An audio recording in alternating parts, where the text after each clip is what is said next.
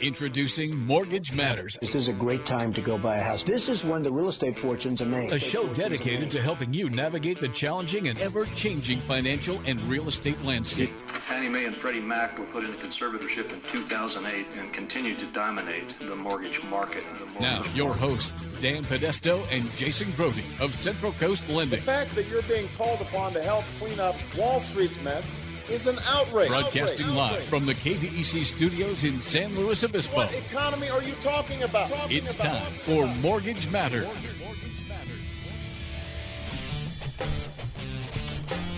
All right, everybody, good morning. Welcome to Mortgage Matters. Hope you all had a great 4th of July.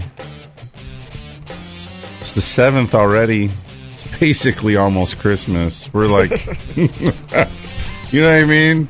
You get a little bit of summer here. Next thing you know, it's going to be September. Get your Thanksgiving plans on the books. Heck, it's New Year's, basically. Yeah.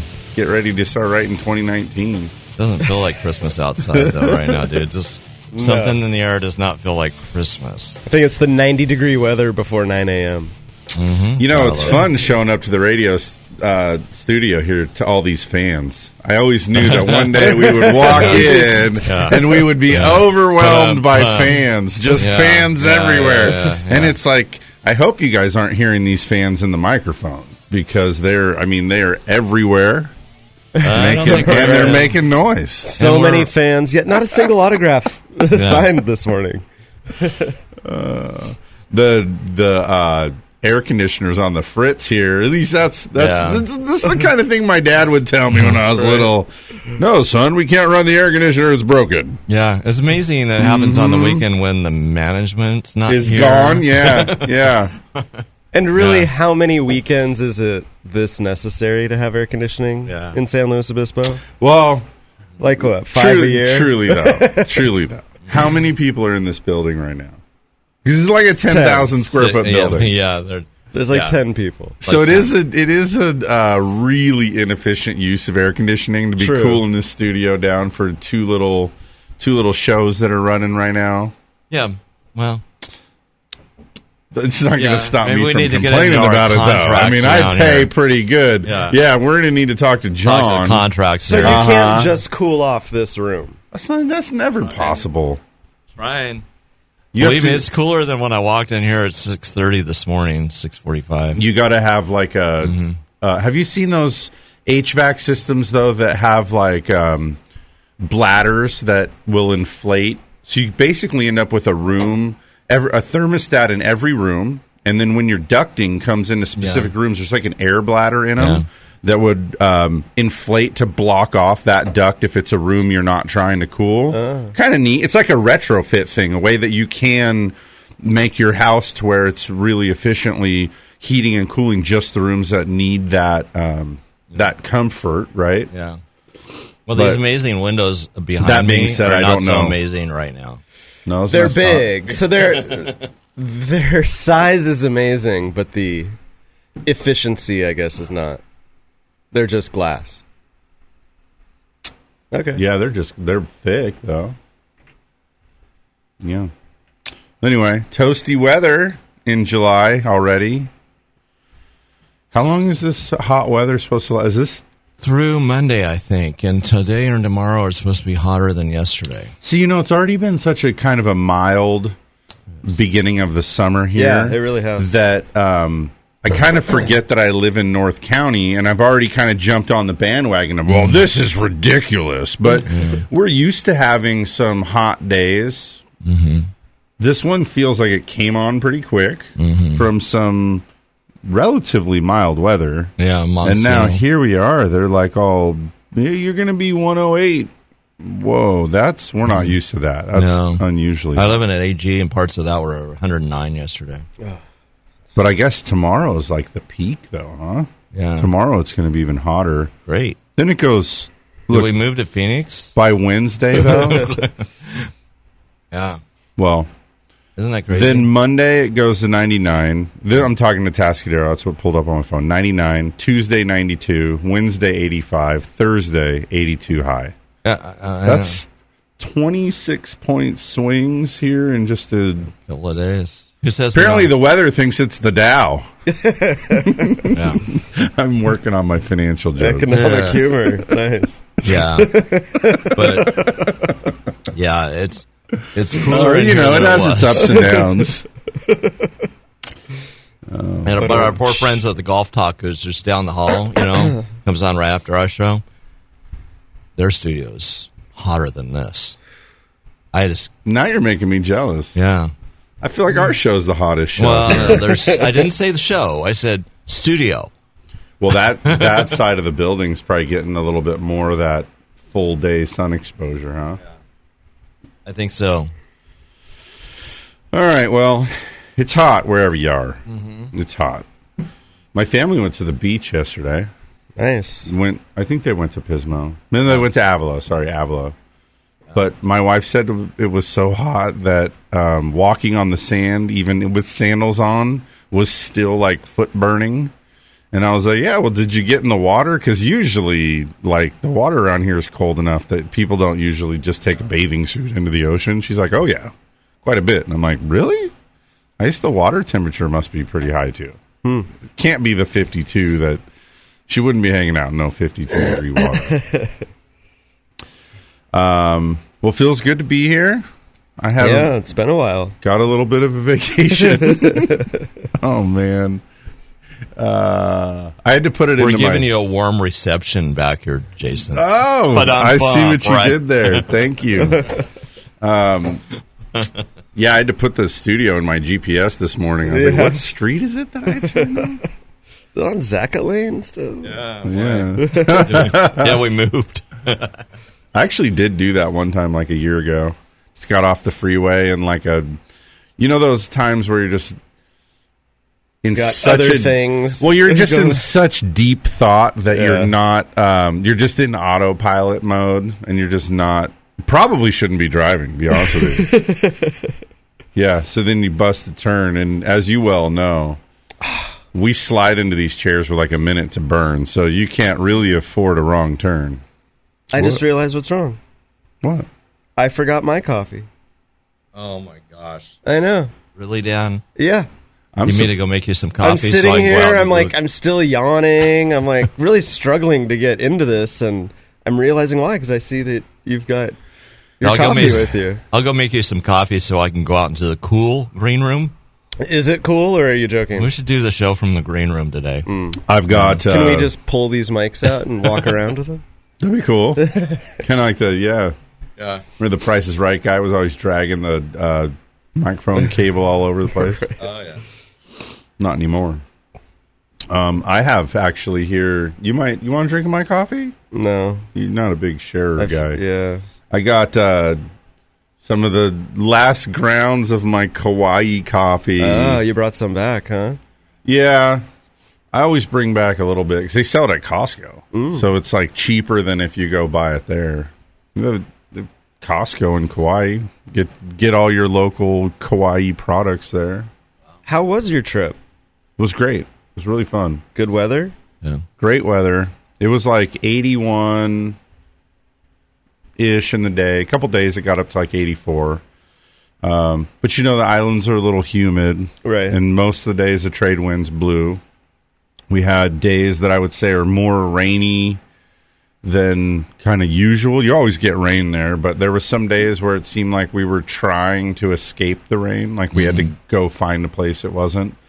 Uh, not complaining at all. It was amazing. Did you go ATV on those days? No, didn't do the ATV thing. Couldn't couldn't bring myself to do it. Um, I got stuck in like analysis paralysis. Man, there was a couple companies that offered it, different packages. Um, just never made it happen. We opted for a, a Zodiac raft tour of the Na Pali coast as Oh. as the excursion. Never Cool. done that before. Rad. Went into a bunch of sea caves and um, super cool. Awesome. Watch out for the sea caves. Yeah. Yeah. yeah, yeah. Yes. yes. We were just talking about all the youngsters trapped in Thailand. Yeah, boy, isn't that isn't that crazy? It's pretty wild. Yeah. Um, in fact, this week I was hanging out with one of the loan officers, and we were um, we were talking about just the the psychological experiment that this is for a a young developing mind. Of course, they've got some resources in there now. There's some people can reach them, so there's some doctors, and they're bringing in um, things that are needed to try to keep sanity. But I was sharing, I I went uh, a few years back on one of the trips when we went to Texas. My wife and I went in this uh, cave tour where we went. I, I agreed. I'm a known exaggerator, so I'm about to make some claims. So let's just asterisk them now, and I'll say it anyway. We went to the deepest, darkest place on earth in this um, Texan cave, and they actually said they made some claim that it was really one of the very few places where you could experience complete blackout. And um, they sort of warned before you went into this final room that for some people, you have a matter of um, minutes before you would begin the like going into psychosis because it and it is a really really weird phenomenon to be able to shut your eyes and open them as wide as you can and there be zero difference. And you begin and really like you'll begin to see things that just aren't there that your mind is sort of fabricating because of the perfect blackness. Bless you. Um anyway so i i keep thinking about that as like i was just on a tour man. Um but i was overwhelmed with a feeling of like anxiety and claustrophobia. And while i felt safe i also felt like i really wanted to be out of there before anything really had the opportunity to go wrong. Um and so i that's the thing i keep thinking about is these poor kids especially at that age just not knowing um if and when you're getting out. And they spent the first 11 days like in, In perfect darkness, darkness. With um, no communication, no idea if they're ever getting rescued. It took a couple divers to finally be able to find them and say, hey, these guys have been found alive. So that's pretty crazy. And um, so, yeah, I'm, I feel just heartbroken for these kids and families thinking about um, if they're going to be able to get, you know, I mean, I, I, I have some faith right now that they're going to be able to get out, but there probably still is lasting impact just from the ordeal it's already been. Oh yeah. Yeah, well, you know, and you, you see the pictures of the kids too, and how they survive 11 days without food. And they're kind of just wondering if they, what the water is, you know, what the water is like too. I don't know. So I don't know. Crazy, crazy. Thinking in a cave, it might be fresh water, but somehow I don't know. Well, here's the hoping and praying they get rescued quickly. Pretty wild. Do you remember that other uh those guys, what was the miners that got Oh, trapped? the They had to- Chilean miners? Yeah, they had to drill the uh drill the hole and then the basket rescue thing. That was insane. Yeah. Pretty crazy. um, all right, here. Well, is there? Oh, I forgot. See, it's been so long since I've been nine. here. Look where the clock, used to I'll move be. the clock back down under the console. Our commercial clock is now behind me, which is really helpful. You can at least put a mirror on the wall Yeah. that points at it. All right, guys, it's it's sure to be a hot show today. So thanks for tuning in. We're going to do the first commercial break here. Take some time out to thank the sponsors. These guys help make the show possible, so appreciate you lending them an ear and your support where you can. And we'll be back in just a minute with more Mortgage Matters. Mortgage Matters with host Dan and Jason will be right back. Join the conversation by calling 543-8830 or 800-549-5832. If you're like most investors, the constant ups and downs of the stock market have you on edge. How do you make sure you keep your gains without jumping ship too soon? At Century Financial Consultants, they have an investment strategy where your money is completely protected against market losses. You go up with the stock market, your gains locked in, and when the market goes down, you don't lose anything. Literally, you go up, never down, forwards, never backwards. Sounds too good to be true? See for yourself for free. Call Matt at Century Financial Consultants today at 805 324 7914. That's 805 324 7914 for through seven presidential administrations, bull and bear markets, and unprecedented change. Blakesley and Blakesley has been here helping residents of the Central Coast reach their financial goals. So if you need retirement advice beyond Social Security, want to roll over an old 401k, or simply seek guidance through an important financial decision, visit Blakesley and Blakesley in San Luis Obispo, Paso Robles, and Santa Maria. Blakesley and Blakesley for the service you deserve and the advice you trust. Member FINRA and SIPC. Hi, this is Jason Grody of Central Coast Lending. Too often, potential home buyers disqualify themselves believing they need perfect credit. The fact is, we can finance home buyers with low credit scores, collections, bankruptcy, foreclosure, or short sale. Before you meet with a realtor, step one is to get pre approved.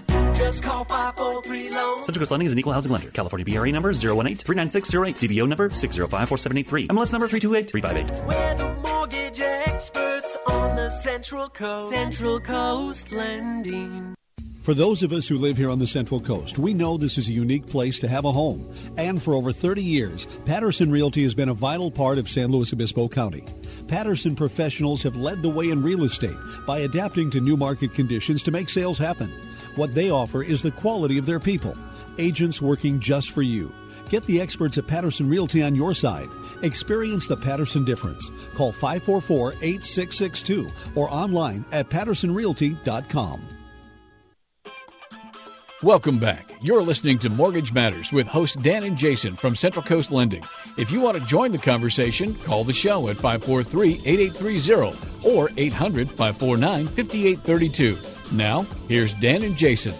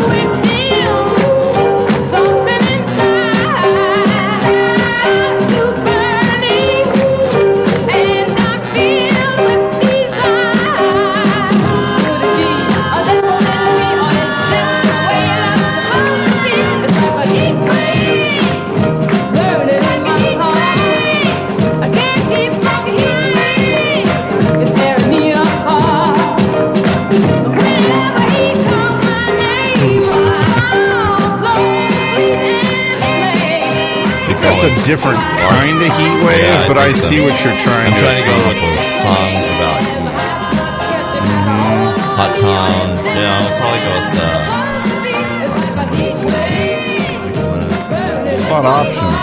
I'm excited to see what you come up with. well, of course, there's some there's some stuff not related to uh, caves and heat that we can talk about today, since this is a real estate and mortgage show. Yeah, uh, real estate and economics, I should say. Uh, yeah, and oh man, there was a jobs report. There's a lot to discuss. This is going to be an exciting, an exciting couple of hours here. Um, Fed meeting minutes. I mean, it's just it's all here. I was when I was driving in today. I thought I can't. I always try to sort of reflect on my drive. Yeah, I, it takes me takes me about twenty minutes to get here. Mm, Twenty two minutes. So I usually have some time to think about. I try to think about successes that I had that maybe we want to talk about. I try to think about you know kind of pitfalls or failures that we might be able to help other people avoid. I also usually think about the general climate and um, just about how things are going. Does it seem like it's just all more of the same? And then also like what what seemed to be the common theme this week. And um, I was reticent to even bring this up, but I'm just going to anyway because I got to ask you if you're hearing it too. I got asked this week about a bubble or the bubble, a real estate bubble. Like I even saw bubble? Yeah, and I even saw. I didn't click on the dealio, but I saw a real estate agent um, that's pretty prominent in Atascadero send out like his own white paper on the B word, and then you know want to talk about the bubble, and so um, yeah, I was kind of curious. Are you hearing this too? No, I'm not. Tired of talking about it? Tired of hearing about it? I feel like I am a little bit. I think it's a good thing to always have in the back of your mind. I think that's something that collectively we should all be thinking about and discussing so that no one's caught off guard. Um, so I, I think it's good to talk about it, and I think that'll help prevent a bubble if everybody's aware of the possibility. Sure. Um, I I still just based on the inventory, the demand, the you know the, the various things. I, I just don't see the bubble. I you know over the last couple of weeks we've seen a variety of housing related numbers, including nationally supply down below three months. Yeah. All of the sales numbers are down year over year because of lower inventory Right. um, the low end of housing. I think it's it was I rattled off a bunch of different you know hundred thousand dollar price categories and up to like the five hundred thousand price category. Everything below five hundred thousand has seen less activity than years prior In And terms of volume of volume sales. of sales. So we're just all the sales are skewing towards the Well, higher end. But the days on market are dropping. Right. Um, yeah, and like you said, that people get a little bit confused because these headlines kind of make it a slant. It's like, well, existing home sales are down.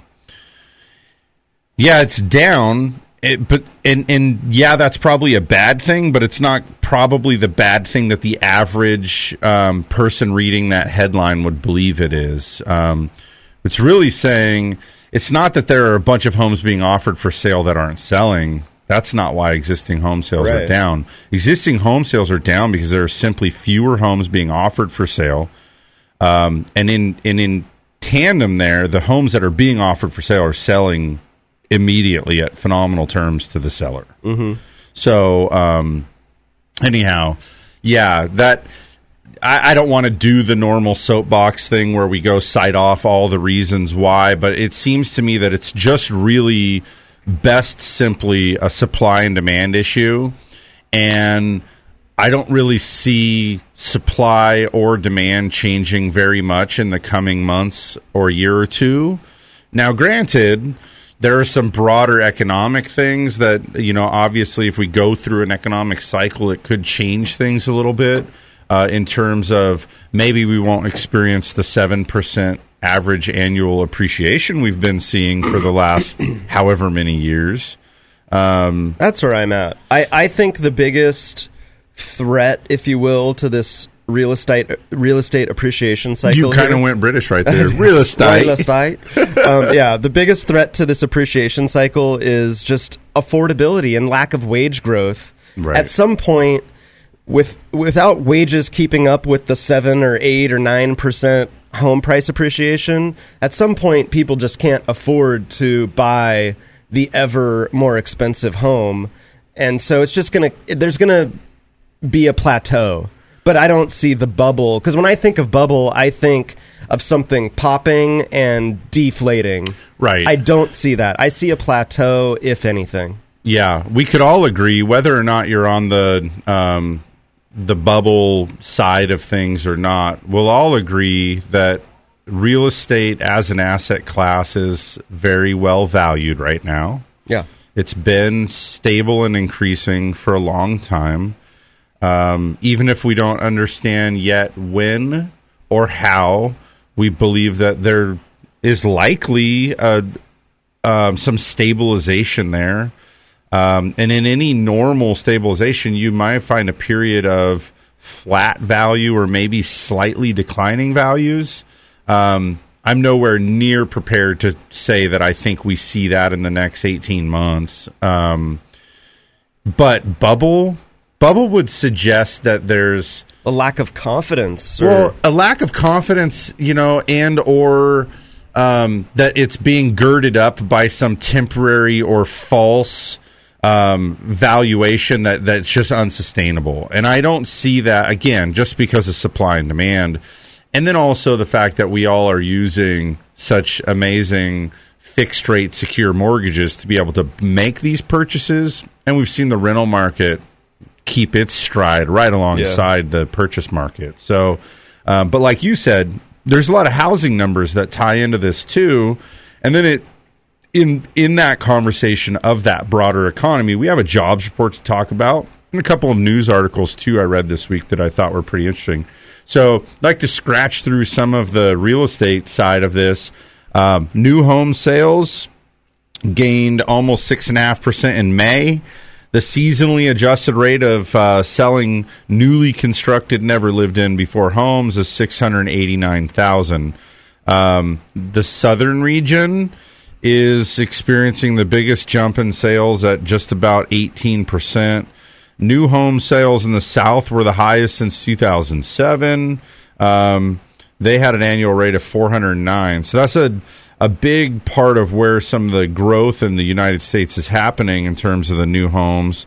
Um, for a little bit of perspective, new homes have averaged just over 650,000 new homes a year since 1963. The high water mark, it's probably not going to surprise you, was July of 2005, where we hit uh, 1.389 million. Um, and remember that era, right? They were building them everywhere. You could get a new home with those credit card offers you were receiving in the mailbox every time you walked out there. And the all time low in new home sales hit in February of 2011 was 270,000 new homes. So, again, this May seasonally adjusted rate for the year was 689,000. 1.4 at the top and then 270,000 at the bottom. So we're healthily in the middle there.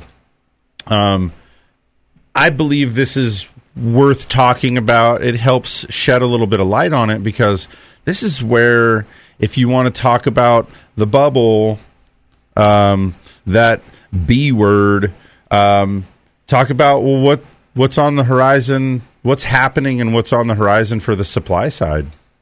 And the answer is it's um, chopping along pretty darn close to average. Yeah, 50 year average. After having been well below average for an extended period of time. Right.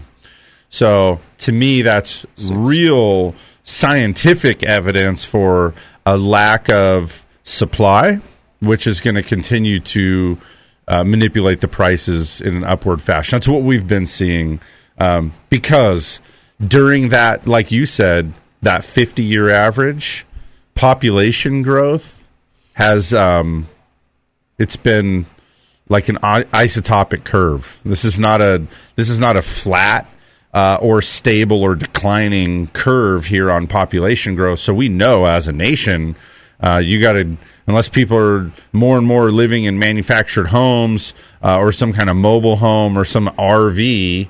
Uh, we know where they're where these homes are being added and at what rate they're being added at. It's actually relatively simple um, to keep track of, let alone all the homes that we lose to natural disaster like fires, floods, um, you know, things like that. Homes just wearing out due to age. So that's new home sales to give you kind of an idea of how that ties into a little bit of this uh, bubble talk. Dan, you mentioned pending home sales. And this week we got the pending home sales figure for the month of May. They declined 0.5%. They're at a four month low. Um, they've declined year over year for five straight months.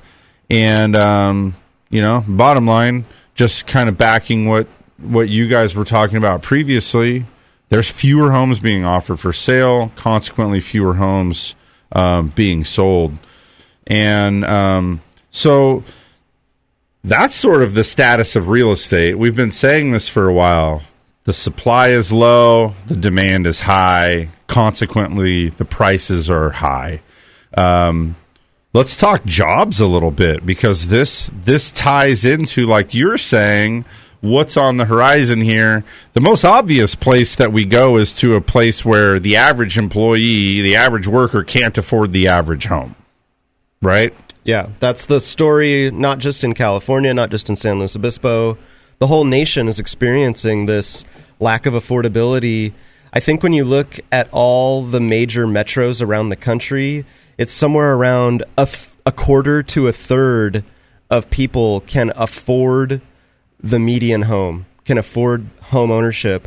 And we, we talked about this a week or two ago with a caller. When we talk about affordability, we're talking about roughly one third of your gross monthly income going towards housing. Yes, someone probably makes enough money to afford rent, but they also need to afford food, clothes, utilities, Health and insurance. just basics, right? Just the basic Betting on the. Angels. right? And your sports betting. No, seriously though, just the basics to survive above and beyond shelter. So when we talk about affordability, we're talking about what the average earner can buy with approximately one third of their gross monthly income going towards the housing payment. Right. And by the way, that's a sort of a nationally um, established and accepted metrics of what you should be paying. But just just real quick to run back through that, um, you said gross, so You've already, yeah, that's before you give one third of it to Right. Uncle Sam in taxes. yeah. Well, and you know, so it's really about half your take home pay. Yeah, and a lot of other things in life I think have gotten more expensive since then too. I mean, I understand inflation is that relatively things change. Uh, they go up kind of for the most part pretty stably. Um, but there's no doubt we've got uh, expenses like gasoline.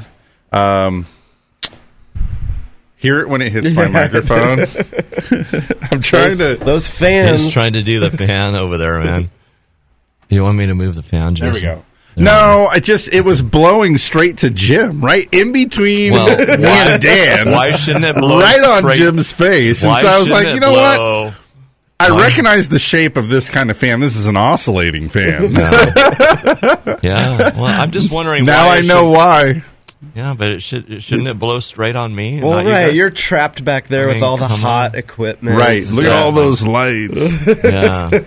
I get all the wonderful windows that nobody cares about today because Right. it's so hot outside. Anyway, So anyhow, your gross pay. I'm dealing with this right now. Um, so my my eldest son just got his first bona fide job. Cool. Uh, yeah, I'm super proud of him. Um, you know, he's on the high school golf team, and so he's those are kind of the people in his life now as his golf coaches and the people at the golf course. Whenever I do get to go to the golf course with him, um, you know, he he knows everyone, right? Spends a lot of time there. So anyhow, he said he wanted to work there, so he got an application. He turned it in. He hounded his golf coach to talk to the gal that manages the course, and so he's going to get to be the guy that cleans out the golf carts. And you know, kind of cool though, right? I mean, think about all the first jobs you could have. That's kind of cool. So, anyways, he's he's got this job, and so he I could see him. He's over there, and he's like doing the math, and he's like, "Hey, Dad." How much money do they take for taxes? and I just remembered, you know, I remember my first job. I worked, um, I asked to work uh, full time through my winter break because you know I was in school and I just I wanted to earn some money, like and not not a paycheck fifty seven bucks. I wanted like I had a goal and I wanted to earn some money. And so I did all the math and I had it worked out and I knew what I was going to get. And when I picked my paycheck up that Friday morning and I opened up that envelope, just, Robbery. What? There's been an error. Nobody go anywhere. Nobody move. Somebody in accounting is grossly incompetent. And I'm looking at this thing and I'm like, whoa. And it was all these things I never heard of before, Who you know, these FICA? abbreviations. Who's this FICA guy? And he never, I never saw him once. yeah. Uh, but what's, what's SSI? What's yeah, yeah. For a 13 year old Uh, boy, I don't need to be paying any of this stuff. My dad already Yeah. pays all that for our house. Yeah. Believe me. Yeah. Um, but so anyway, like you know the feeling. We all know the feeling. As long as you've ever had a job, uh, you know the feeling. And so, um, anyhow, in this world of affordability, they use a third of your gross income. So it's not your actual cash. So you're actually, I would argue, pinched a little bit more than you might think. Um, and then also that helps you qualify for more than you probably should. Uh, those are the ingredients to the current crisis, by the way. so, God forbid that change, and all of a sudden we have to start using your real pay. Suddenly, we'll have people that actually can't afford to qualify at a greater rate than we currently do. Um, but yeah, so that being said, like you said, in the metros, uh, the average wage is not buying the average home, uh, and yet there's still crazy competition. Mm-hmm. Um, we'll just I just want to keep citing that back to this supply and demand issue.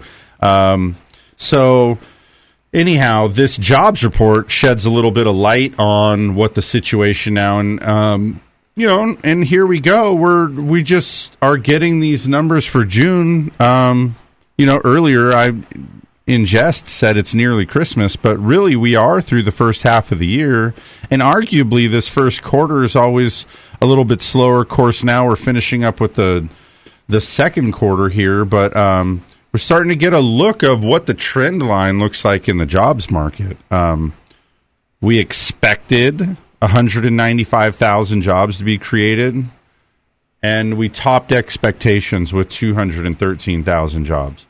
That's another strong month for job gains. Um, and it's kind of impressive that it arguably, uh, I say arguably because we could find people that want to um, take both sides of this, but we're talking about an economy that's arguably at full employment, right? You would think, but more and more people keep coming out looking for jobs as the hiring continues to remain strong. So rather than seeing a strong hiring number and an empl- unemployment rate that falls, we saw unemployment actually go up two tenths. Yeah, this is one of those. 4%. This is one of those months where seeing the unemployment rate increase. It's a good thing. Is a good thing. And I know that's weird. There's probably listening today. There are some people that are saying, "Wait, what? Why would you like to see the unemployment rate go up?" The unemployment rate is a measurement of how many people there are um, seeking jobs that are um, unable to find them. And in this case, what we find is when the labor market gets really strong, or it's or it's firming, I should say. It's, it's hard to know whether this is really strong or not. Um, but when it's firming the way that it is, more people are coming out to join the labor force that were perhaps disinterested before um, due to the condition of the labor market. So, um, yeah, we see that participation rate go up. Um, see that number go up, even though we're creating good jobs.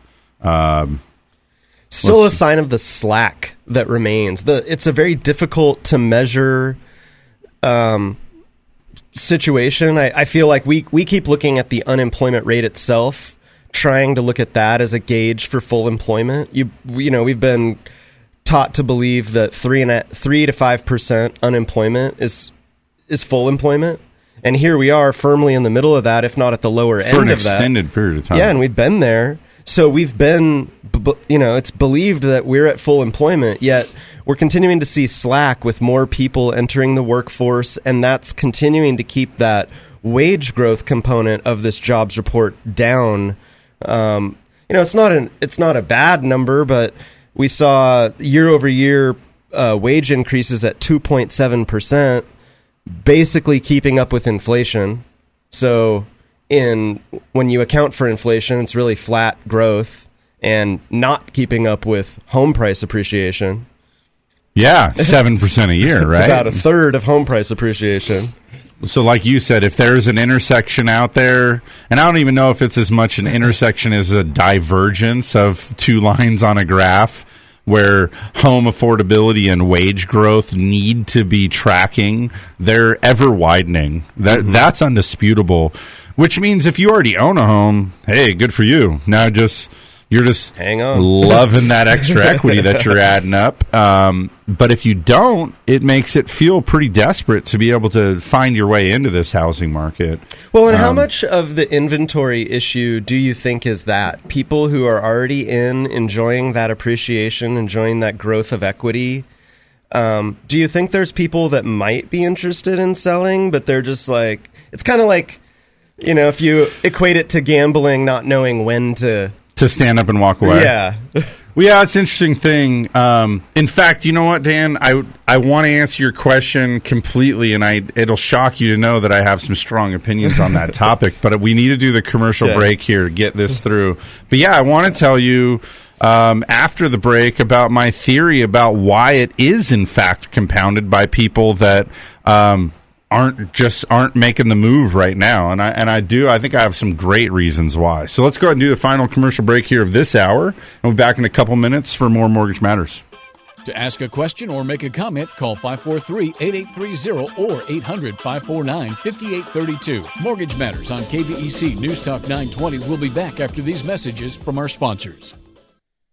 If you're like most investors, the constant ups and downs of the stock market have you on edge. How do you make sure you keep your gains without jumping ship too soon? At Century Financial Consultants, they have an investment strategy where your money is completely protected against market losses. You go up with the stock market, your gains locked in, and when the market goes down, you don't lose anything. Literally, you go up, never down, forwards, never backwards. Sounds too good to be true? See for yourself for free. Call Matt at Century Financial Consultants today at 805 324 7914. That's 805 324 7914. Hi, this is Jason Grody of Central Coast Lending. The most critical part of buying a home is getting pre approved for a mortgage. Pre approved buyers are taken more seriously, enjoy a less stressful transaction, and close faster with no last minute surprises. Before you meet with a realtor, step one is to get pre approved. Just call 543 Loans. Central Coast Lending is an equal housing lender. California BRA number 018-39608. DBO number 6054783. MLS number 328-358. We're the mortgage experts on the Central Coast. Central Coast Lending. Through seven presidential administrations, bull and bear markets, and unprecedented change, Blakesley and Blakesley has been here helping residents of the Central Coast reach their financial goals. So if you need retirement advice beyond Social Security, want to roll over an old 401k, or simply seek guidance through an important financial decision, visit Blakesley and Blakesley in San Luis Obispo, Paso Robles, and Santa Maria. Blakesley and Blakesley for the service you deserve and the advice you trust. Member FINRA and SIPC. For those of us who live here on the Central Coast, we know this is a unique place to have a home. And for over 30 years, Patterson Realty has been a vital part of San Luis Obispo County. Patterson professionals have led the way in real estate by adapting to new market conditions to make sales happen. What they offer is the quality of their people, agents working just for you. Get the experts at Patterson Realty on your side. Experience the Patterson difference. Call 544 8662 or online at pattersonrealty.com. You're tuned in to Mortgage Matters, which airs every Saturday from 9 a.m. to 11 a.m. Your hosts, Dan and Jason from Central Coast Lending, want you to join the conversation by calling 800 549 5832. Now, back to the show.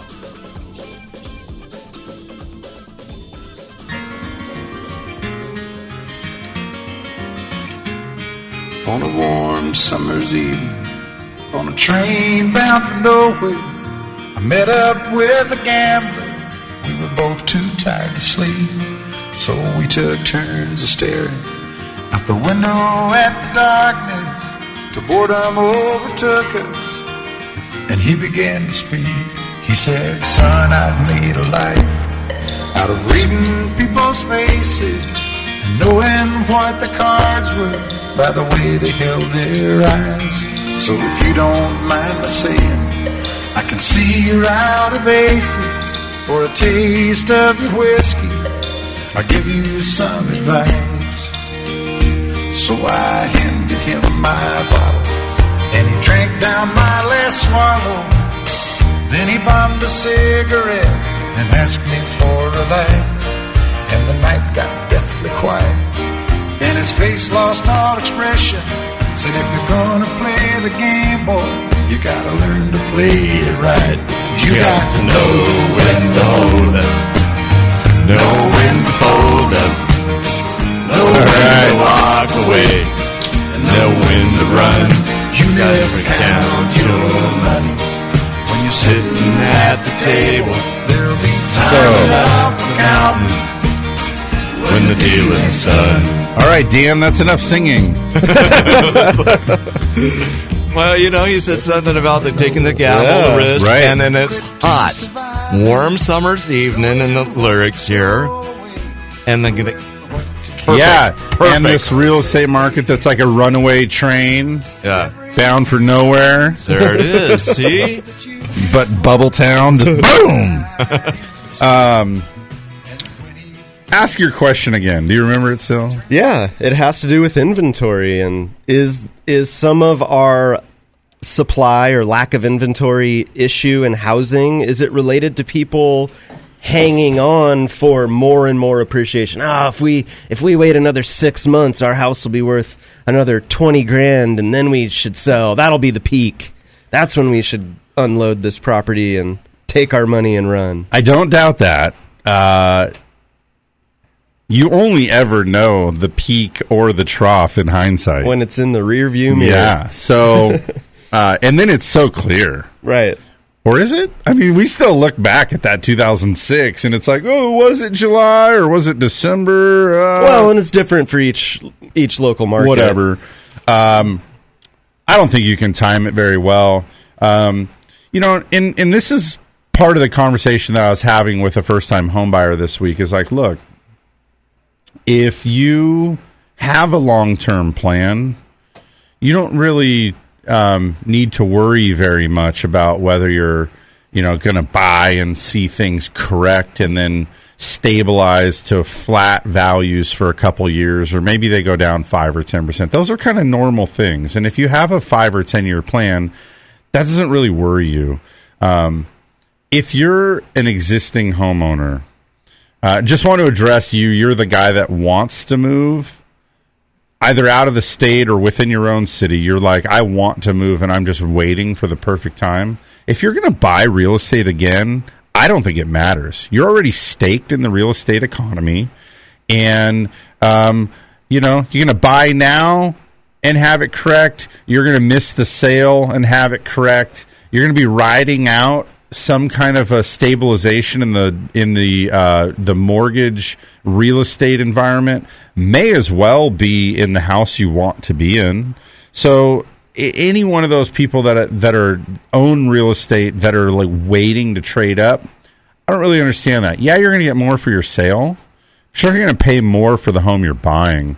And in terms of your property taxes, that's not exactly a great strategy. If you're about to make a move where you're going to acquire a home that's a little bit of a move up house where you're going to be there for 10 years, buy it when the taxes are It's actually better to buy for the purchase to occur Yeah. sooner.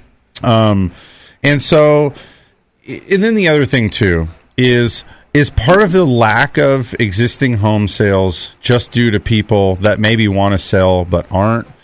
I do believe that's true, but here's really why. Um, and this I see a lot of. If you bought a home in 2012, you have made on average $200,000, $300,000 equity in our county. Okay.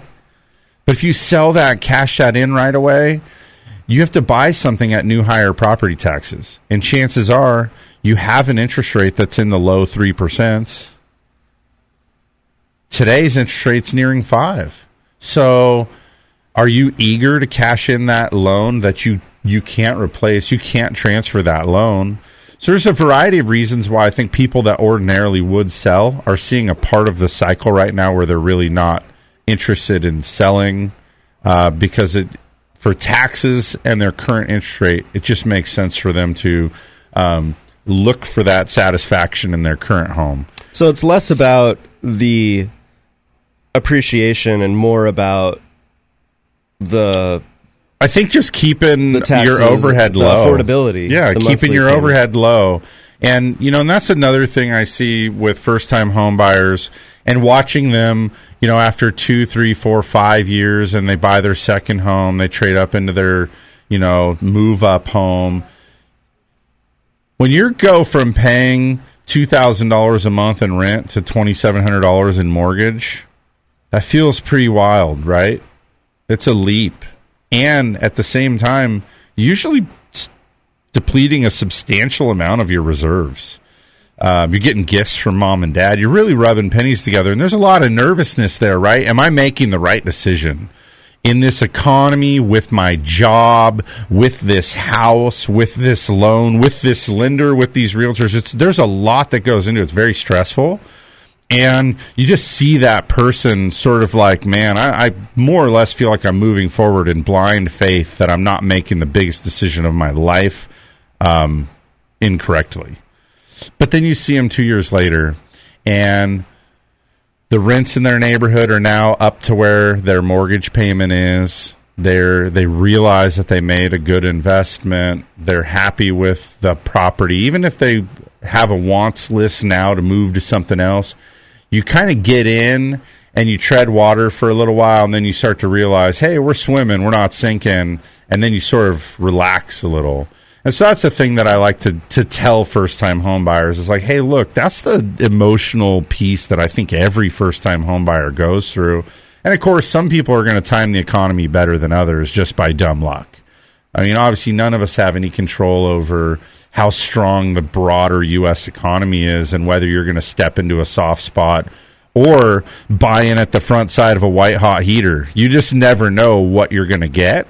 Um, and so that that feeling though i think and then once if you are two or three years in right and you're like dang i got a pretty good deal my taxes are low and i got a really good loan and you're looking around and you're going man i'm super stoked that i'm not buying today where my payment would be $1200 a month more for the exact same home wow and you know and i can't tell you too plenty of people come into my office and and they want to say hey what does it look like saw a house down the road. It's one of these houses we always drive by. We really like it. It's two hundred thousand dollars more, and our house has gone up by two hundred grand. What's that look like? Oh, here you go. It's twelve hundred dollars more a month. And they look back and they go, "Whoa, I was thinking five or six hundred bucks or something, but um, we're good." And and it really quickly um, is no longer a possibility. Thank you. That's we're totally resolved to just be happy where we are now and I think that's probably because for most people, if you're doing all right and your budget's comfortable, you're meeting some savings goals, and um, you know, or maybe you've maybe now you're looking at having a baby, and so you can have a work from home day, or maybe a spouse that falls into working half time or something. Those things are all afforded by the fact that you have a good deal, and just rushing out to keep up with that next move up house at the higher tax rate, the higher interest rate, the higher sales price. Um, I just don't think many people are headed there. And um, we keep every month we get consumer confidence, right? Mm-hmm. We don't talk about consumer confidence very much on the show. Why? It's kind of boring. They ask the questions. There's a couple broad, um, you know, research groups that take a broad sampling of people. Oh, how are you feeling about blah blah blah? And people are like, oh, I feel pretty good. It's been high for a long time, um, and I I just I don't know that confidence really matters all that much. But for you, when you look around, um, there's some stuff that's expensive. Healthcare. We've sort of lost focus of that a little bit lately. It's stupidly expensive, and it feels like maybe I'm wrong, but it feels like every time I turn around, the coverages are being stripped down too. I'm like, what am I paying this much for? Go in for some lab work, and all of a sudden I get a bill for 200 bucks. Like, whoa! Remember when you could just buy lab work for 100 bucks? Anyway, looking at your monthly bills, if things are comfortable, even though you might have a little bit of confidence, you gotta know that there's a shakeup coming at some point. Whether that's at the pump or your health insurance or whatever, at some point, you know. So I think for that reason too, people are just like, hey, I just am I'm okay with status quo, and those are keeping homes off the market, which are perpetuating the supply and demand problem. So, all right, guys, it's time for the top of the hour commercial break. Which means we'll be out for about five minutes. Dan can finally get some coffee, which might wake Woo! him up for the second hour. And uh, I might even go outside and see if it's cooler outside than it is here in this studio. Jim looks like he's having a heat stroke right now. His hair's all up. Yeah, it's all it's all bad. All right, guys, we'll be back in just seconds. a few minutes here with more Mortgage Matters. Hope you stick around.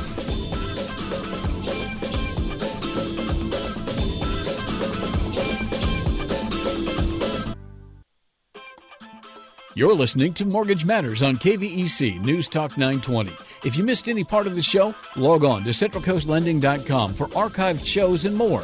Now, back to your hosts, Dan and Jason from Central Coast Lending.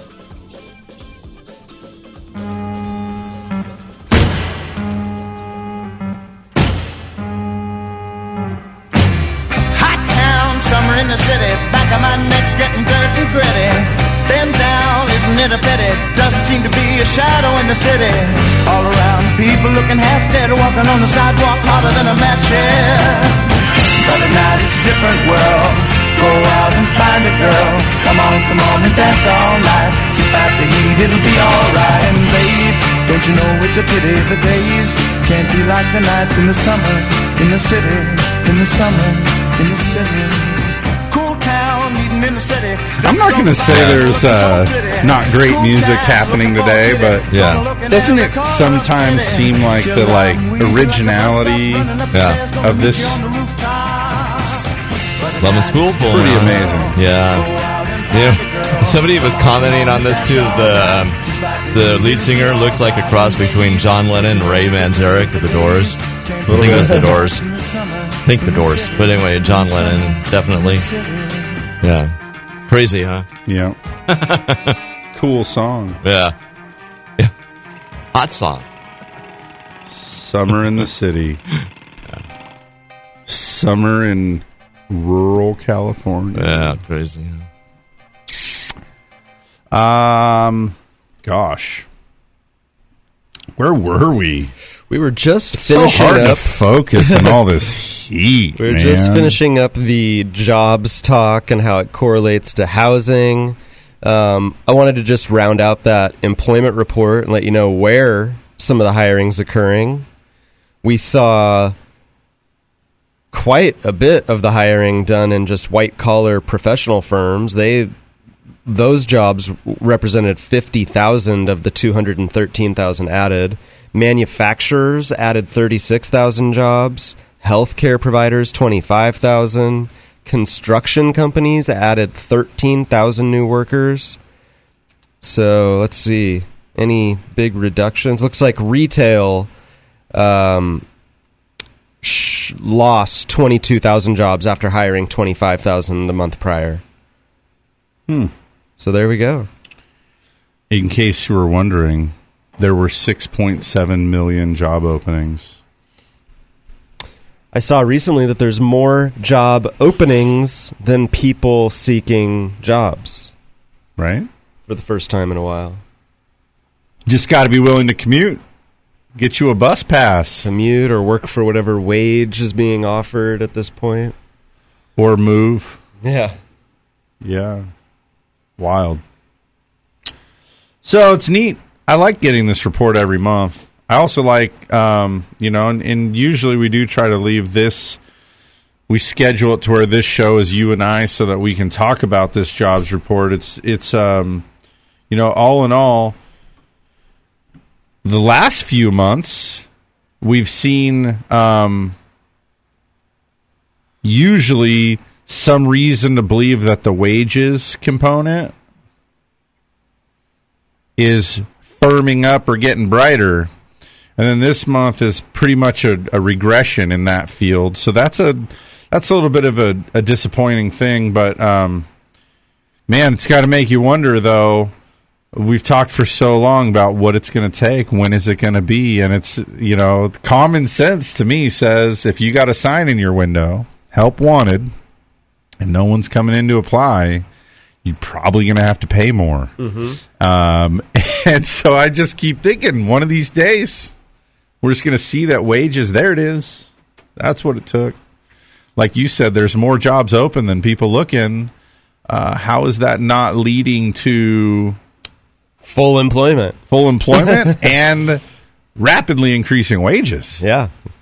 Because if you have a job, you know, if I'm the widget maker and you're a widget, you're you're a widget employee, if I need to steal you away, I got to recruit you with the promise of something better. And what better than good old fashioned greenbacks?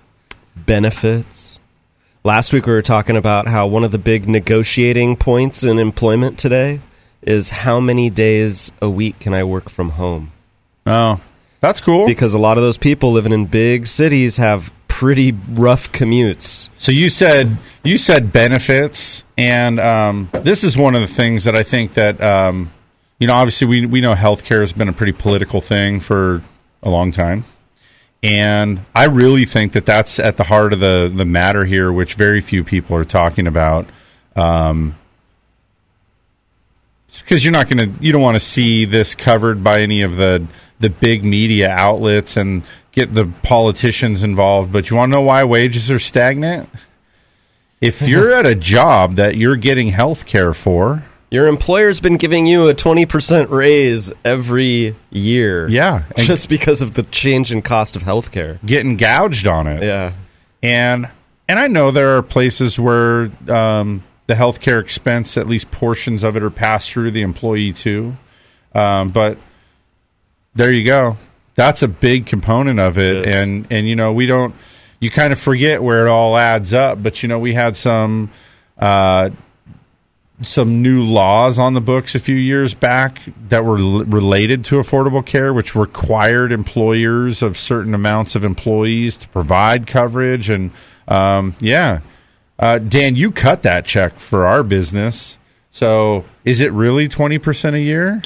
The last few years, it has been. It's been about a 20% increase in premium the last two or three years in a row. So if I, I mean, and how many businesses are um, have a 20% profit margin? I don't know. Yeah, I think you're in a pretty good place if you can mark a bikini up 20%, um, mark a car wash up 20%. You know, by the time you take into consideration what it costs today uh, to, to run a business, I, I don't know that there's a greater than 20% margin on most things. So employers are attempting to balance that price to the consumer to keep it profitable enough to pay all this overhead. And obviously, the part that's getting pinched is the American worker. And I'm gonna Yeah. I'm gonna argue that it's largely based on healthcare, but uh, you know, right, wrong, or otherwise, I'm not going to suggest that it shouldn't be. Uh, everybody needs health care, and in our mature society, should have access to health care. But um, finding that equilibrium of what the cost is has been pretty painful for many employers for the last, I don't know, what what are we doing now? Five years, six years? I don't know. Brutal. There was an article this week tying into that job stuff a little bit, which I thought was interesting. Um, many of the the big news agencies covered this same topic here, but the headline um, is pretty consistent. Employers are finally ready to talk about how much they pay. Did you see this? No. Um, gosh, I wanted to I wanted to start with this um, this line, and I don't know. Ah, here it is. This is a this is a quote. I'm just going to read you from the body of this article. It says, "Many of us who entered the workforce a longer time ago entered into a culture where you didn't talk about pay. Today, people are much more comfortable discussing what they earn."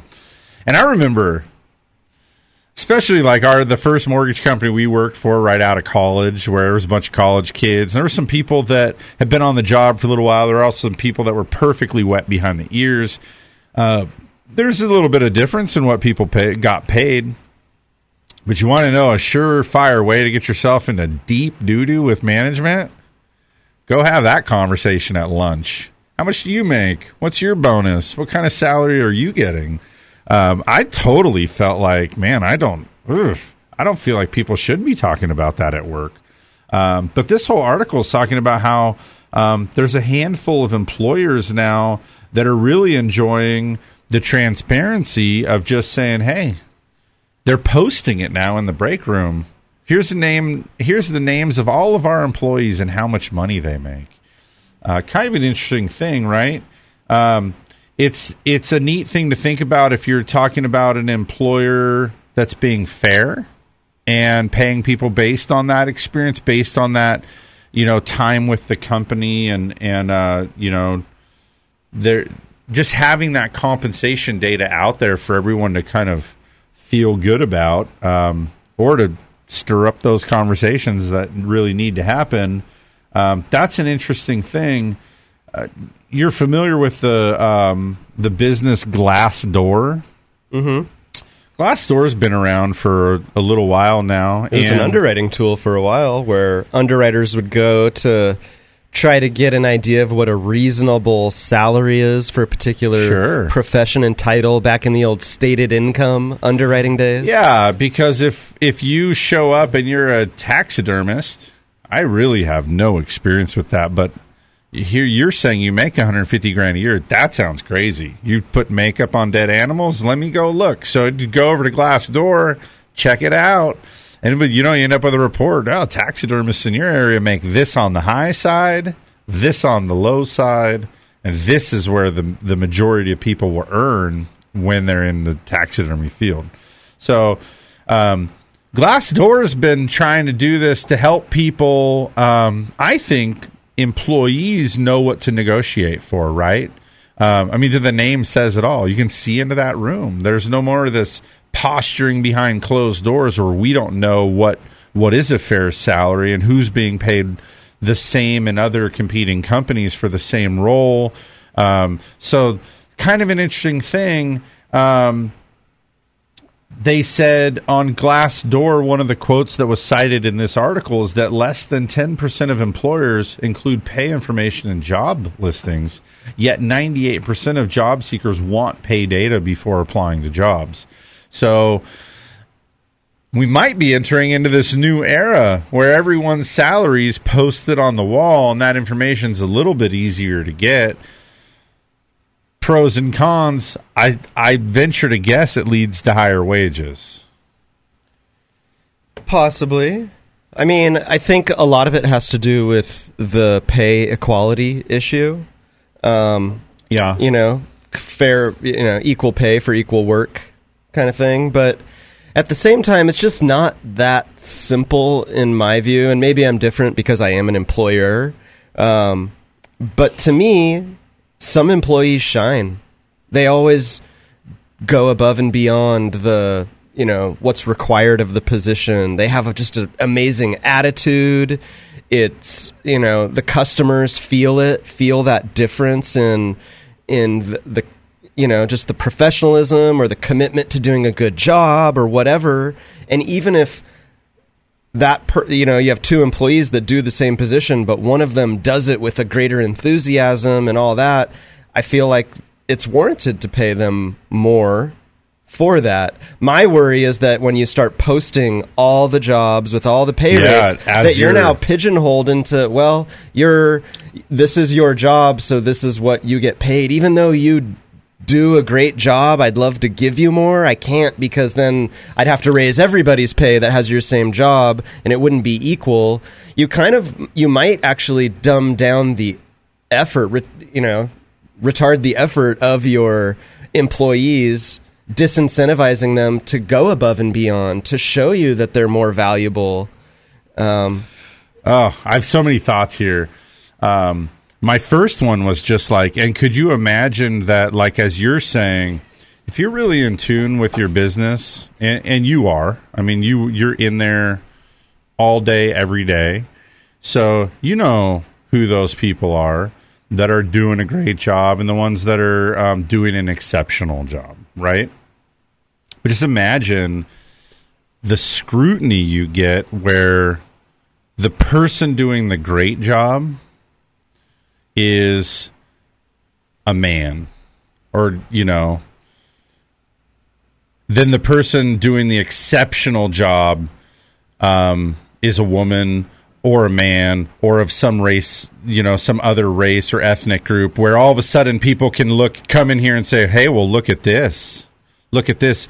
Um, dan and jason it looks like they'll pay they'll just pay a minority more um, and i'm you know and i i'm not so i just I, there's no future for me in my company whereas you're like no and if we were being honest about it it's because that person works circles around you with a great attitude um, those I feel like that's probably one of the greater risks. And um, yeah, like you said, if if anything, it probably prevents somebody from um, from wanting to give a raise.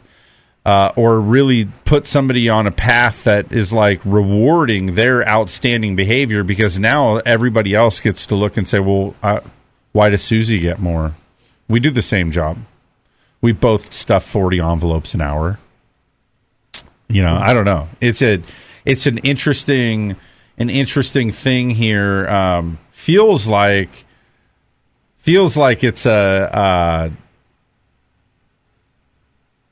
a little bit of a a test here on what what's the right way to do it going forward. And I suspect in some cases it's going to backfire in some people's faces that their their idea was really to have more transparency in their workplace and so that their employees could all feel better about the way the company is being led and who's being compensated for what. But there'll be some unintended consequences of that. Yeah. At the same time, I think the pros of that known pay scale for different jobs is that as an employer, you don't have to worry about your employees talking about their pay and then someone coming to you and saying, well, you know, I know that other people are getting paid more for doing this job and I'd like to be considered for a Well, dude, when I worked at Caltrans, when I worked at Caltrans, uh, you have a job, and your job has there's a like a book for your job, and you could be like the dude one, Right. the dude two, the dude three, and then you flip. Okay, well, I'm a dude two. That's what I got promoted from dude one to dude two. So I open up to page 27A, and there's the schedule for dude two, and then at um, 500 hours and 1,000 hours and 2,000, I get a review with a mandatory 3% pay increase when I hit Mhm. 2,000 hours. So now I'm like dude two with 2,000 hours. I'm like moving up, and yeah, there's uh, there's little reviews and stuff, but I never felt like they were quite as much about. Um, it was like the Bob sit down. It's like, well, Right. Jason, we really like you, and and you know we see you here a lot, so you you you must be here a lot, and uh, we just think you're you're just doing a bang up job, and it's like, yeah, I'm working in environmental writing permits and things, you know, about red legged frogs for a turnout in Big Sur, and you have no idea how well that's going but we're here because I I hit 2000 hours and sheet 28A of dude 2 means I'm getting a raise. So let's do that. See, and there's no subjectivity in that. There's no room for, oh, well, what's enthusiasm worth? What's professionalism worth? It's about how many hours have you been there? And so everything's so objective. But once you start to hit enough like so now you're dude 3 and you got to make it to some crazy hours to get another meaningless raise. So now I need to transfer. I Right. need to move to transportation. That's where the money is. So I need to get out of environmental into transportation. Now I'm going to interview, you know, for sub dude one that's going to start at a higher pay rate, but I get to move over into transportation, make my more money there. It, you know, it kind of becomes about that published posting. To be honest with you, um, that stuff is so readily available in government work. That's a huge reason why I ended up in the mortgage business. I was a city and regional planning major. Um, when I graduated, Mel and I already had Trey, so we were already a, a family needing some income. And I was like, well, I did that math right, like we were talking earlier in the show. You got to figure out what's it take to live in your town. And I was like, well, if I'm going to stay in San Luis as a single income family of three with a dream of home ownership, it's a hundred grand. You got to make a hundred grand. Um, ideally, you're going to figure out how to pull the hat trick and make more than that. But you need to, if you're going to be a single income family owning a home in San Luis Obispo, you need to make a hundred grand. So I looked at the planning charts. I think at the time I was working for the city of Atascadero, and I lined it out, and I was like, "Oh my god, a gross misstep." I need to work here. I need to become the director of planning. Head haunch. In 10 years, I make a hundred grand. And then I was like, okay, I need out of here. And I had already left Caltrans. So, but like I said, you need to like get over into transportation if you want to make that a Caltrans. So I, I had a couple of other job offers. I looked at them all and they were all pretty well posted. I'm like, uh uh I don't have seven years. Like, I already have a one year old. I got, I need to hit the ground running. So I went to a job, a, a mortgage job interview, and the guy asked me a bunch of questions.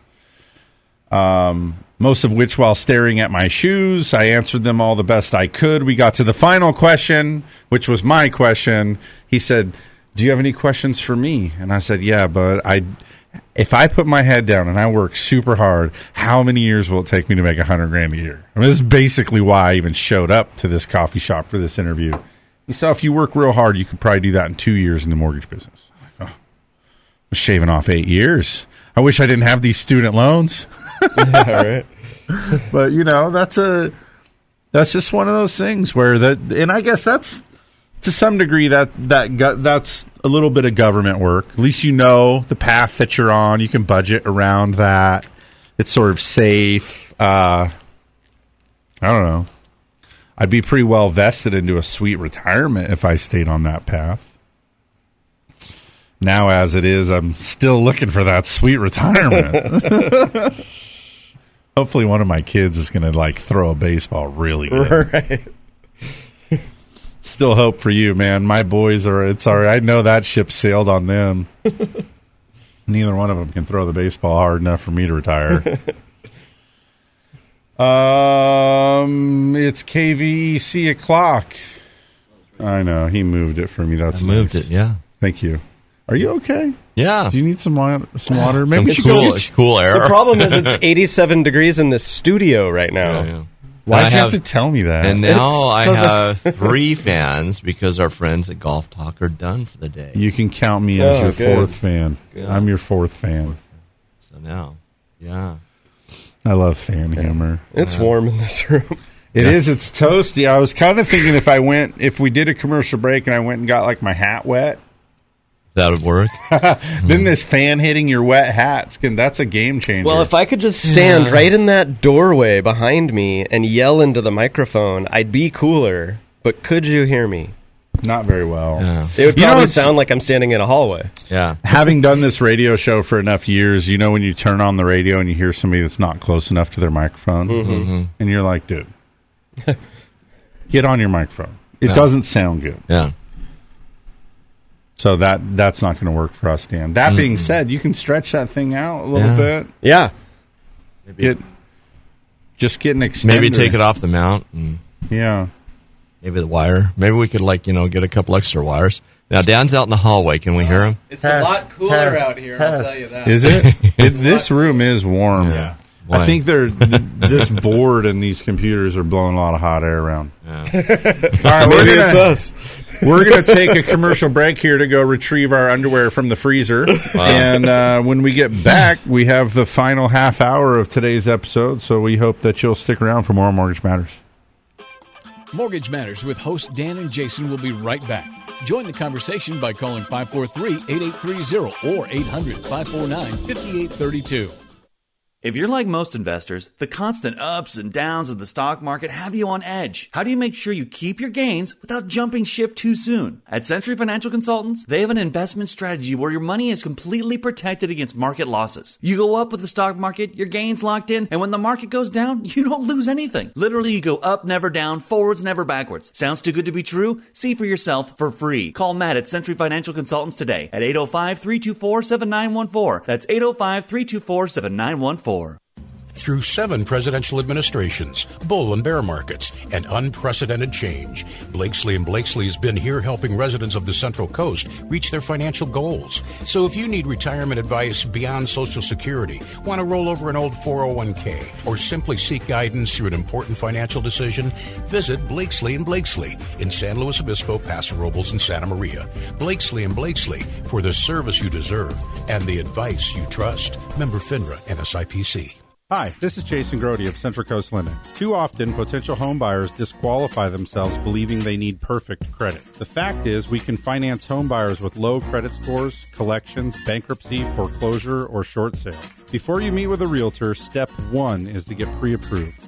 Just call 543 loans. Central Coast Lending is an equal housing lender. California BRA number 018-39608. DBO number 6054783. MLS number 328358. We're the mortgage on the Central Coast. Central Coast Lending. For those of us who live here on the Central Coast, we know this is a unique place to have a home. And for over 30 years, Patterson Realty has been a vital part of San Luis Obispo County. Patterson professionals have led the way in real estate by adapting to new market conditions to make sales happen. What they offer is the quality of their people, agents working just for you. Get the experts at Patterson Realty on your side. Experience the Patterson difference. Call 544 8662 or online at pattersonrealty.com. Welcome back. You're listening to Mortgage Matters with hosts Dan and Jason from Central Coast Lending. If you want to join the conversation, call the show at 543 8830 or 800 549 5832. Now, here's Dan and Jason.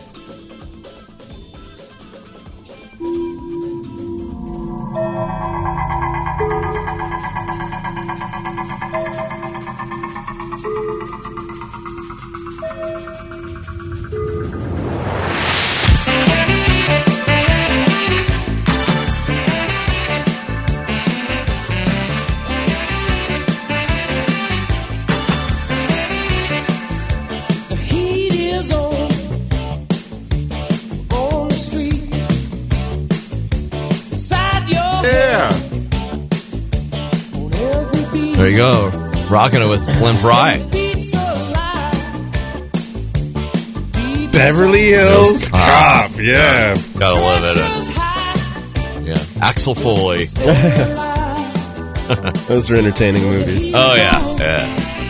Is Eddie Murphy still alive? Heck yeah. Yeah, Eddie Murphy. I figured that guy was going to have a cocaine overdose before 1987. no, that's all the ones you think aren't that do. Okay. And then the ones that you think are, enough. well, they live to be 100 years old. right. Yeah, Yeah. isn't that the truth? Yeah. Did you see the leaked scene from the new Top Gun movie? I didn't. No, I have not. You're privy to this, Jason, and we're not, apparently. A new Top Gun? You guys hadn't even heard this yet? Oh, I know that there's a new Top Gun coming out. Oh, that good. leaked Wow. scene. No, I have not. Oh, yeah. Of all the movies that have been redone, you know, five times over in our li- in our short lifetimes already, no one's redone Top Gun mm-hmm. until now. That's cool. Yeah. Top Gun's awesome. Great movie. I wonder if it'll flop. No way. It's impossible. Yeah. I don't know. It's called Top some Gun movies that- Maverick. There's some movies that should not be redone, too, because they're so good. Right. When they're done originally. Wow. You know? But, But with all the improved you know, Yeah. special effects Yeah. and camera tricks and CGI whatnot, effects. I Mhm. bet it could be pretty really, amazing. really amazing, yeah. I kind of thought the same thing. Because if you throw a new TV up in your house today and hook up some surround sound, put Top, on Top Gun, Gun. is an amazing test of your surround sound. It's amazing. it's such a great opening. And it's not. I mean, obviously, it's not a very like new movie. I mean, I know it's not a movie from the from the fifties, but the technology today is so much better than what they made Top Gun with. That I've always thought, man, if this is how good that is to hear a jet rip by you at Mach two in your living room, imagine if they put this thing in four K with like some really good surround sound. I saw a couple of really awesome, like fighter jet looking things up in the sky over Morro Bay on Fourth of July. Um, it was the next day. It was the fifth. Okay. Yeah, two of them doing working on some maneuvers. You know, they're like just banked hard left over over the top of North Morro Bay. It was pretty awesome. That's fun. Just super loud. They were cool. Okay. Anyway, just wanted to share that. Yeah. Sorry, it took me a minute, but the ad was for Ariana Grande, and I didn't think that we wanted Ariana Grande. But anyway. Yeah, this is great to test out Area the. Grande? I think he means Ariana Grande. Ariana Grande. Ariana. I can't speak. You can the tell Spanish. Jim's a fan. Yeah, he like Ariana. he like bred her with Arroyo Grande. I can't, Ari I can't, Grande. Like, uh, well, it's so Are you hot. talking my about a city dude. or Ariana. Her first album, Five I do know it's Ariana Grande, but you know, I just can't. I can't speak right now. Anyway, Speaking of which, in Oceanside, Uh, the house. it's still there with a chain link fence around it. And Mm-hmm. you know, in the movie, it's like an iconic scene and house, but it's a real lush garden around Mm-hmm. it. And I can't. I always wonder why doesn't. I mean, obviously, Oceanside's not letting them take the house away. Probably would have been taken away a long time ago. But why don't they? Maybe they'll use some proceeds from this sequel to dial in that house and like Maybe it's going to be in the new movie. Could be. I gotta say, Kenny Loggins could conceivably be listening to the show. He hmm. probably does every Saturday morning. So thank you very much, Kenny, for this song. Anyway, It's currently filming right now. I met Kenny Loggins one night. Yeah. Yeah. Hmm. Hey, there's another big story that continues to linger on, and I, I, I believe it's having an impact on the bond market and mortgage rates, and it's tariffs. Yeah. Tariffs are continuing to dominate the news cycle. It's been two or three weeks now of of a lot of heavy tariff talk. It's been long enough that I'm already tired of tariffs.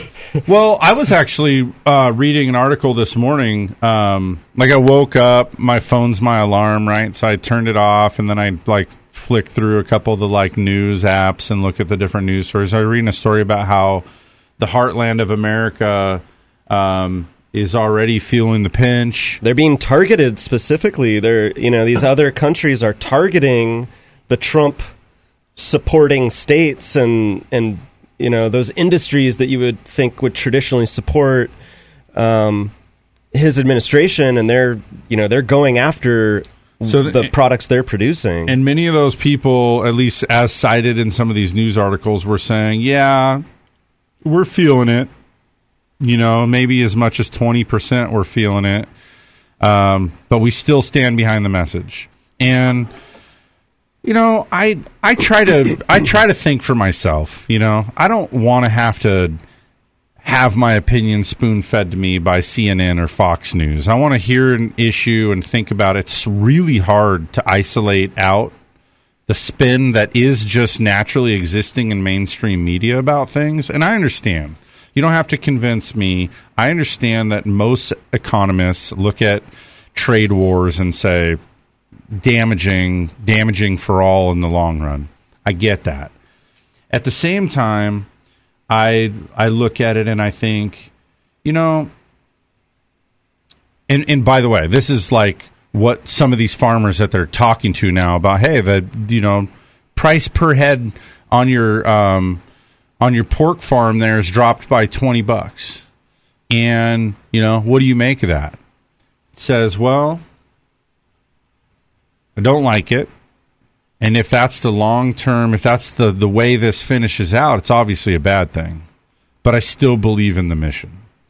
And to that, I, I I'm like I understand that. And imagine if you're in an art, you're in an industry where you're selling something to China, and they're charging you a 25 percent import tariff, and all the while you see that same good coming back from them to be sold in your town, USA, with no tariff. I understand that that's frustrating. That's maddening. And so I like I look at the tariff thing and I'm like I don't know uh obviously it's temporary pain which can be cemented into long-term pain if the mission is unex- you know unsuccessful. I also understand that desire to want to level the playing field and get rid of some deals that are bad deals and just make it more fair. But at the same time, it's like if if I say, okay, okay, Dan, well, here's the new rules. Every time you pass through my hallway, you got to give me ten bucks. And you're like, well, pass through mine and you get twenty.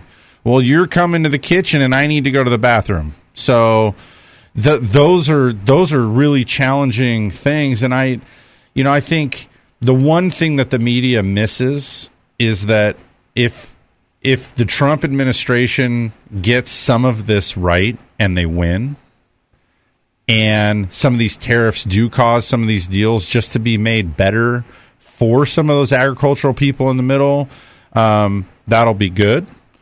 Um, if they're if they don't win in the long run and these deals just lead to well we'll charge you more well, charge you more we'll charge you more that was when I I'm like I'm I'm laying there in bed and I'm thinking man that is kind of crazy because we've lost a lot of production. Imagine all the things in your house that come from China versus all the things in your house that you're exporting. Like, what's your business exporting to China? Nada. Right. And I know we've got agriculture in the middle that does depend on exports a lot. Um, in, in fact, agriculture is a huge part of the United States economy. Um, really feels like a mess and super scary. Um, and I think that in the short term, the only things I know for sure today is it is impacting the bond market. Yeah, in the short term, we know the bond yields are down because of that uncertainty. These markets don't like uncertainty. They, you know, m- money will move into the safer investments during, you know, when there is uncertainty. And so that's what we've seen as the tariff threats and rhetoric has heated up over the past month or more. Um, we've seen a bond yield, a 10 year bond yield move from north of 3% down, back down to 2.8 ish, 2.85%. You're hitting a, on a key issue here, which is this tariff strategy that's being employed by the Trump administration is in the spirit of supporting American jobs, right? And supporting American manufacturing. But we've already seen a move of a company trapped in the middle, Harley Davidson, where they've said, hey, we're not going to let these two countries dictate how we run our business. We're going to take a proactive move and start producing some of our end products that are supposed to be delivered overseas. We're going to start manufacturing overseas so we don't have to pay the tariff. I hear you. You At know, the same we're, time, we're our own entity and we can make our own decisions. The Harley example, I think, is an interesting one too because it's an American product, always has been. Um, how many board meetings have they sat down and some youngster in the corner said, "Hey, if we move this thing, you're going to make it, and if you stay here in this American factory and work environment, it's just getting more expensive. It's getting harder." uh, for all of the things, and they just have said, "No, we're an American product, and we're staying in America." And this just becomes the tipping point where say, you know what? It's a it's a way without suffering all the bad PR of taking your American-made Harley and going to another country. Um, I got to feel like the writing is on the wall for Harley anyway, competing in a space where um, guys that ride Harleys, and there's some people that are be pissed off here when I say this, but guys that ride Harleys, like they like to wear a Harley shirt. Most of them, you know, and it's a it's an American product, and there's a lot of pride tied to that. Um, they don't make the best product. Looks great. It's iconic. Sounds amazing. In terms of longevity, maintenance, cost, value, comfort, all those things, it's not the best product. So Harley probably actually is using this as a time to make a change that was coming anyway. Um, but and in the long term, what ultimately happens, like how much of the fact that that was an American company backed by those red blooded Americans that are like, I'll never ride, you know, insert whatever different nation made bike here. And, um, they're they're about to hang the hat up on that. I think scapegoating the tariffs to a little bit of a degree. At the same time, if you take the counter arguments out and say, "Look, you're running them off," make it harder for them in an already tough environment. This is just the final straw, and they're out of here. I get that, and then at the same time, it's like, well, you know what the? It's not the popular thing to say right now. You know what the Trump administration is going to say after that? Cool, move Harley to Mexico. Good luck selling your Harleys back here at less than twenty five percent tariff. But see, that's not how it's working. It's not like this whole company moves, and it's. I think it's representative of what the economy is turning into, how global it is. That you know what they're going to do is they they have such a big client base overseas that they're going to move some of their production overseas to accommodate those overseas clients, but there's still going to be bikes made here. Sure. So what you're really doing is you're pushing some of these bigger producers to divide up their their businesses such that they're producing their products destined for overseas to overseas plants and keep the domestic bound products here on our on our soil and and so it makes me wonder is this whole idea of trade and tariff is it just an you know based on an antiquated way that business was done that's no longer the future of business i mean for a lot of these companies like harley if someone in america is thinking about buying a motorcycle they're probably considering a Harley as an option, and they're looking at all the different motorcycles they could buy. Um, we know about everyone in America knows what a Harley is. Everyone in the world.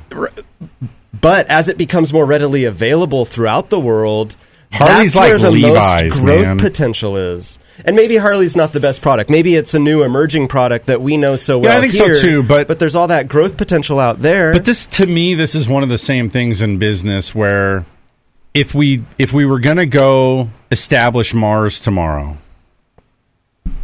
like we're we're going to colonize Mars, and we're going to do it with a handful of nation states, similar to what you got going on here in the U.S. or in the world here on Earth. Um, well, let's lay out the rules of engagement and you, you likely would say, well, okay, well, everybody's on on even ground, and I err towards the side of saying, well, hey, look, let's let let's let capitalism kind of play out.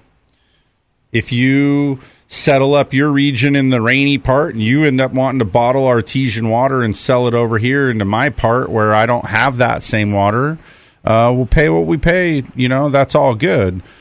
Um, you probably wouldn't come in and just say, okay, well, look, there's a border right here. And because you're a little bit behind, when when your products come this way, there's no fee. But when they go that way, because you're you're already better than us at that, and you don't you don't have the needs we have. So when they come back this way, we're just charging 25 percent more to you because you're you're already ahead of us. And I think to some degree, those are some of the deals that are in place right now, where um, you look at the current administration as just saying, uh, some of these deals are not good deals and they need to be reworked. And obviously, I mean, every economist agrees that a trade war is not good in the short term economy. However, that, you know, it, and it's also not playing nice in the sandbox, is it? Um, think about uh, some of our allies, even where we have introduced some of these tariff ideas and talked about our our lack of willingness to be accommodating in some of these ways anymore. It's not nice. So it's not popular. It's not giving a really sound global um, view of what the U.S. U.S. politics are about right now. But like it or not, the United States elected a president that was supposed to go in there and shake things up, break the way of you know the old deals, the backroom deals, the fancy speak that people don't understand. I mean, I was reading a meme this week that said, um, "If only there were a president that didn't." speak so you know above our heads that we knew what he was didn't know what he was saying i'm like well you got that this you know what this dude's saying he repeats it to you three times and throws a believe me on the end of it, so you know exactly what he means. There's no fancy speak coming out of there. And I think they know that in the short term, these things are not good PR. They're not good initially. Um, but it's one of those things where it's kind of like the Tea Party thing, right?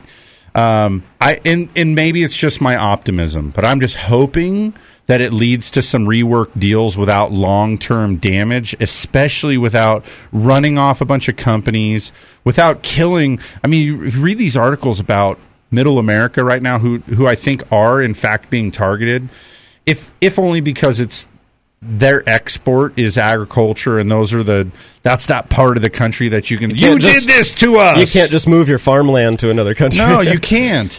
Uh, exactly right. Um, but those guys, they're it's unquestionable. They're already feeling pinched. Their margins are already hurting. Their profits are already down. And some of these articles are like going, "Hey, the landscape of agricultural America is about to shift and may never be the same again." Um, you can't. Many of the farmers out in central United States can't survive one season of losing 20% on their crop. Period. Well, that's what was scare- most scary to me when I saw that. In addition to, I think it was China was imposing some tariffs on some agricultural products. At the same time, they were reducing or eliminating tariffs on the same products from other Asian countries that produce those products. So now the risk that it, that we're seeing here is that you know our our best trading partners open up trade avenues with other countries that fill the need that that the US used to provide and even if we do repair the relationship or come to some terms of you know moving forward in business together that now there's just another another Oh, country in the we mix. We see this in our industry. Right. One of the investors makes me mad with a poor practice or just a short sighted business decision where I'm like, you shouldn't be doing this to me because I have choices. And then they call my bluff. So I go, fine. And I go to another investor where I start giving them a few million dollars a month worth of business. And then they come groveling back. Oh, we're real sorry. Well, guess what? now now I've experienced the these guys process and man I got to say they're a little bit better than you at a couple things and so I appreciate your new willingness to be accommodating to me but I have a new relationship too so I definitely see that um you know and I- it's it, also an interesting thing too is that um like I said, those deals, and some of them are legacy deals, some of these trade agreements and things like that that just aren't great, um, probably wouldn't get written today, but they're also really hard to get rid of. Um, but it's like, it's also one of those things that probably leads your country back into having to be a little bit more self sufficient. Um, and uh, sometimes at the core of that, I'm not convinced that that's a bad thing. You ever go into a store like, uh, um, been a couple years since this has been the case for me, so maybe it's not true anymore. But one time I saw that Target, they have like a grocery store now, right? Inside their thing, you can buy Mhm. groceries. Wow. Take a cruise. It looks nice, actually, the way they have it set up in baskets and displays and stuff like that. Go find a piece of fruit or any produce in Target that comes from the United States. I'm a local producer. Find one. Yeah. Just from not even local, just the United States. There aren't. And so then I read this stuff and I'm like, wait a minute. All these guys in Iowa are belly aching that the crap they send to China is the basis of their business, yet everything that's in my target is coming from South America and China? Maybe we just seem to hit the reset button on who's shipping food where and why. That's really weird stuff. Um, and I know that at the heart of it is a whole bunch of political subsidies and kickbacks and crap deals and agreements that if you looked at it, you'd be like, what? So I don't know. I look at the whole tariff thing. I'm like, like I said, I hope we win.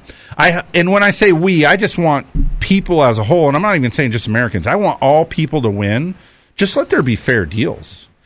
Yeah, I agree. I think like with anything, like whether it's a general plan or it's a trade deal or whatever, these things need to be looked at periodically to see if they need updating, revisions. You But know, things how- change. Look how unpopular it is, though. If you Well, talk about I think it's the the way in which it's being pitched. The approach is But rough. do you can you imagine though? Is there any sexy way to do it where you're like you're talking about renegotiating NAFTA? Um, like you when you look at a lot of these kind of things, it's like it, it's almost like it was gonna take somebody with such little care about what you think about me to go in and just be willing to take this complete crap storm to wade through some of these things. And I don't, like I said, I, I don't even want to come off like I'm supporting this in any way. I, you and I have talked for years about one of my favorite things about um, politics in general, but also any contest, right? Even like we bring this up at Raiders games. You gotta love that the pendulum, that there's two competing sides, and that the pendulum has that opportunity to swing and correct, and sometimes it goes too far. And arguably, it's going too far and it hopefully settles down somewhere in the middle where um, hopefully the byproduct is not as devastating as some of this mainstream media leads us to believe that we're on the brink of full on global financial crisis because of um, these trade agreements. And I hope it's not that dire. Uh, we'll see. I You- think this is where the exciting part comes in because we're now entering the third quarter of this year. Some of these tariffs have been in effect for a month or more. Um, And so, as we're expecting to see GDP numbers for the second quarter somewhere around the 4% range. Well, and that third look at quarter one just was published this week and was downgraded now to two, Right. which doesn't change much. People don't really pay attention to it because it's a third reading and whatever. It's kind of like we, yeah, we already knew it wasn't great. Um, but looking forward now and then at, at the coming next couple readings, all eyes there. And like you yeah, said, we're Dan, interested. well, we want to see how third quarter looks in, In comparison, comparison. to second, Exactly. and what trend line we're going. uh, But things like that. um, a month or so ago, like you said, these trade, the tariffs and these things have been going on now in, in place for about a month. The talk and the shots across the bow, it's been a couple months now. Um, man, we were the ten-year bond broke that three percent mark, and there was not very much reason to believe it was gonna be there or below for the foreseeable time. Right. Now the 10 year closed yesterday at 2.83. So benefiting is everything to do with interest With rates. borrowing, yeah, borrowings moved from darn near five percent on a thirty-year loan down closer to four and a half. So that's the the silver lining when it comes to all this tariff talk. Is it's it's keeping some of the consumer interest rates depressed a little bit because of that uncertainty that's in the market right now, and it keeps that money in the safe haven of bonds. So you have these conversations, and many times, I remember this back in the day when we used to talk TARP and bank bailouts and all this stuff. You have these conversations where people say, "Well, how's this affect me?" Well, in this case, it affects you because it's it's easing the pressure on interest rates a little bit. We're in an environment right now where interest rates are normalizing. They're going up to where they live their average life, and um, we're getting a brief reprieve we don't know how deep or how long, but um, right now rates are a little bit better than they have been, and I think it's because we're in the mess of working out those things. Right, the tariff stuff is at the at the heart of all of it today. So uh, anyhow, that's how it ties into this real estate and economics show. Um, that we're we're happy for slightly better rates. And then I have a voodoo doll of the world economy that I like to stab painful needles into to make rates better for us here on the Central Coast. Um, guys, if you uh, have any loan needs, if you want to buy a house or refinance a house, look at getting a lake house or um, you know even building a custom home. We're here to help you with uh, whatever those needs might be. You can find us on the web. Dan, is our new website live yet? I don't Almost. think so. Almost. We're working on it. Having some technical difficulties. So difficulties. centralcoastlending.com still has all that great information. Um, probably most importantly right now, how to reach us, which is uh, one phone number to ring all of our offices, 543 loan, which of course now you have to dial 805. It's just going to say 805. 805 543 loan. Um, one number to rule them all. Thanks much for being with us today, guys. Find some shade and sit under it today. Uh, we're Dan. I can't wait to get to my truck and turn on the AC. It's only 89 in this studio here. So have a great day. Be safe. We'll be back next week with another two hour episode of Mortgage Matters.